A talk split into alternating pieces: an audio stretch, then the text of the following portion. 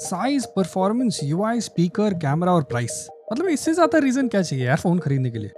Welcome back guys, मैं हूं शादाब और आज के एपिसोड में हम बात करने वाले हैं Asus Zenfone 8 के बारे में, जिसको हम Asus 8Z भी बुलाते हैं। तो इसमें क्या अच्छे पॉइंट्स हैं, क्या बुरे पॉइंट्स हैं और क्या ये वर्थ इट है, चलो बात करते हैं। Asus एक ऐसी फ़ोन कंपनी है जिनको इनोवेशन बहुत अच्छे से करने आती है और उन्होंने पहले भी प्रूव करा है कि किस तरीके से अच्छे फ़ोन बना के बेचने हैं, वो बहुत अच्छे से पता है उन्हें। मगर इस वाले फ़ोन को देख के यार मुझे काफ़ी सरप्राइज हुआ। मतलब फ़ोन तो उन्होंने अच्छा बनाया है और जो छोटे फ़ोन इस्तेमाल करते हैं ना उन लोगों के लिए तो बहुत अच्छा है। Asus 8Z जिसको हम Zenfone 8 भी बोलते हैं और 8Z Flip जिसको हम Zenfone 8 Flip भी बोलते हैं, ये दोनों बहुत ही अलग फ़ोन है। 8Z जो है वो एक छोटा फ़ोन है जिसको हम रोज़ इस्तेमाल कर सकते हैं और बहुत बढ़िया चलता है, और साथ में Flip वो उसका बड़ा भाई है, उसमें ज़्यादा फीचर है, उसका एक अलग ही एटीट्यूड है।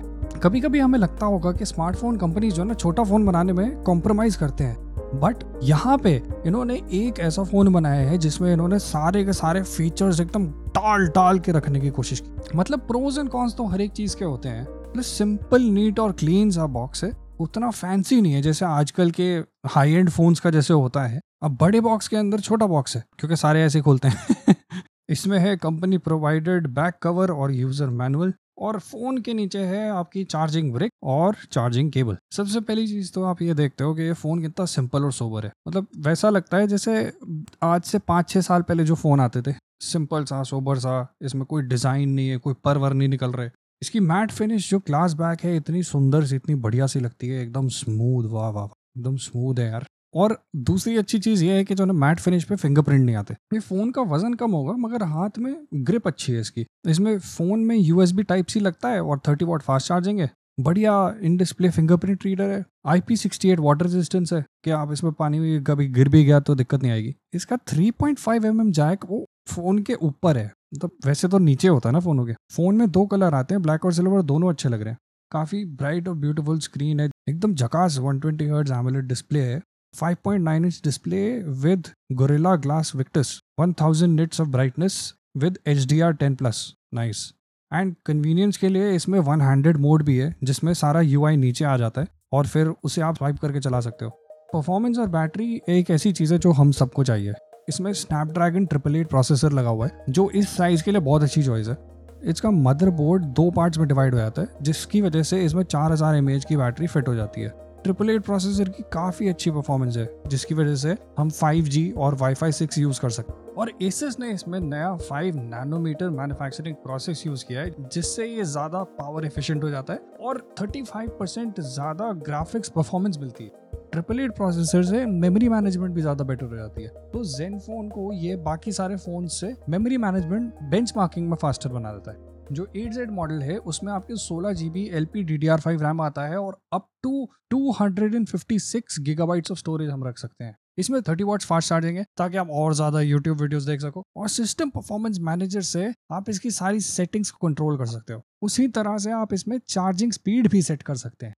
8Z और 8Z Flip में दोनों में ही ZenUI एक्सपीरियंस तो बहुत ही बढ़िया है और 100 मोड में तो मज़ा आता है काफ़ी यूज़ करना। और जैसे ROG डिवाइसेस में गेम जीनी होता है तो इसमें भी आप अपने गेम्स का कंट्रोल कर सकते हैं, कस्टमाइजेशन कर सकते हैं। इसमें बहुत ही लाउड और अच्छे साउंड वाले 2 डुअल स्टीरियो स्पीकर्स दिए हुए हैं, और चाहे आप म्यूजिक सुनो या फ़ोन पे बात करो, ये जो दोनों स्पीकर हैं लाउड वॉल्यूम पे भी इनकी क्लैरिटी सही रहती है। इसमें ऑडियो विजिट मैनेजर भी है जिससे आप अपनी साउंड प्रोफाइल्स को कस्टमाइज कर सकते हैं। अभी 2-3 साल पहले ही Zenfone Flip कैमरा आया था, उसकी थोड़ी देर में बात करते हैं। इसमें जो सेल्फी कैमरा है 12 मेगापिक्सल ऑटो फोकस वाला, उसमें वो सिल्वर रिंग थोड़ी अजीब सी लगती है और प्लेसमेंट भी इसका एकदम ही कोने में कर रखा है। मतलब बीच में, फिर थोड़ा सा अगर बीच से दूर रहता है तो ज़्यादा अच्छा लगता है। और उसी तरीके से ये पीछे वाला कैमरा भी, मतलब इसकी पोजिशनिंग थोड़ी ऊपर नीचे करी है इन्होंने, मगर इन दोनों की जो इमेज और वीडियो क्वालिटी है इस प्राइस पॉइंट पर बहुत अच्छी है। इसमें 64 मेगापिक्सल का जो मेन कैमरा है उससे आप डे टाइम में काफी अच्छी फोटोज ले सकते हैं, और ये रात को भी अच्छा काम करता है मगर फोटोज को थोड़ा सा ज्यादा ब्राइट कर देता है।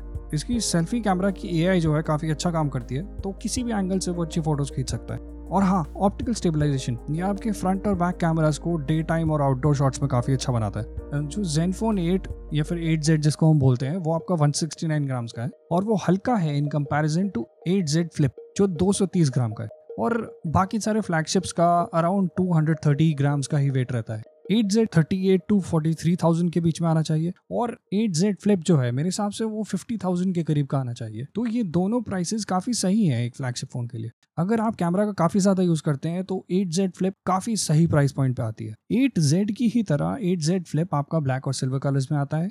इसमें 8GB LPDDR5 RAM है और up to 256 gigabytes of storage. इसमें 6.67 इंच की स्क्रीन है जो आपके कॉम्पैक्ट वर्जन की तरह ब्राइट और वाइब्रेंट है और वो अप टू 90 हर्ट्ज सपोर्ट करती है, तो काफ़ी अच्छी है। इसका फिंगरप्रिंट सेंसर पहले साइड पे होता था, अब इन्होंने इन स्क्रीन डाल दिया है एंड इसमें 5000 mAh की बैटरी इन्होंने फास्ट चार्जिंग के साथ डाली है और इसमें 2 सिम स्लॉट आते हैं एक माइक्रो एसडी स्लॉट के साथ।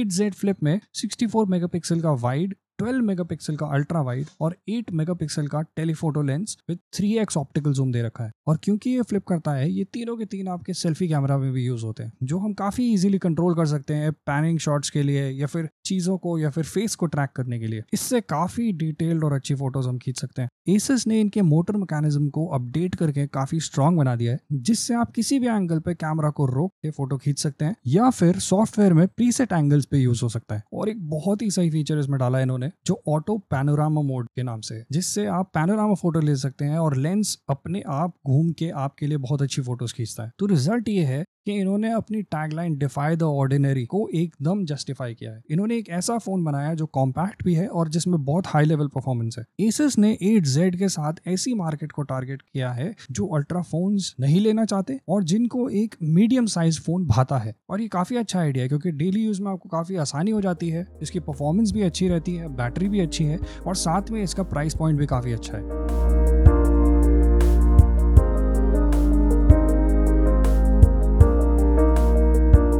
सुनने के लिए बहुत बहुत धन्यवाद। अगर आपको ये एपिसोड पसंद आई तो लाइक का बटन ज़रूर दबाइए और सब्सक्राइब कीजिए क्योंकि हमें मोटिवेशन देता है कि हम आपके लिए और बेटर कंटेंट बना के लेके आ पाएँ।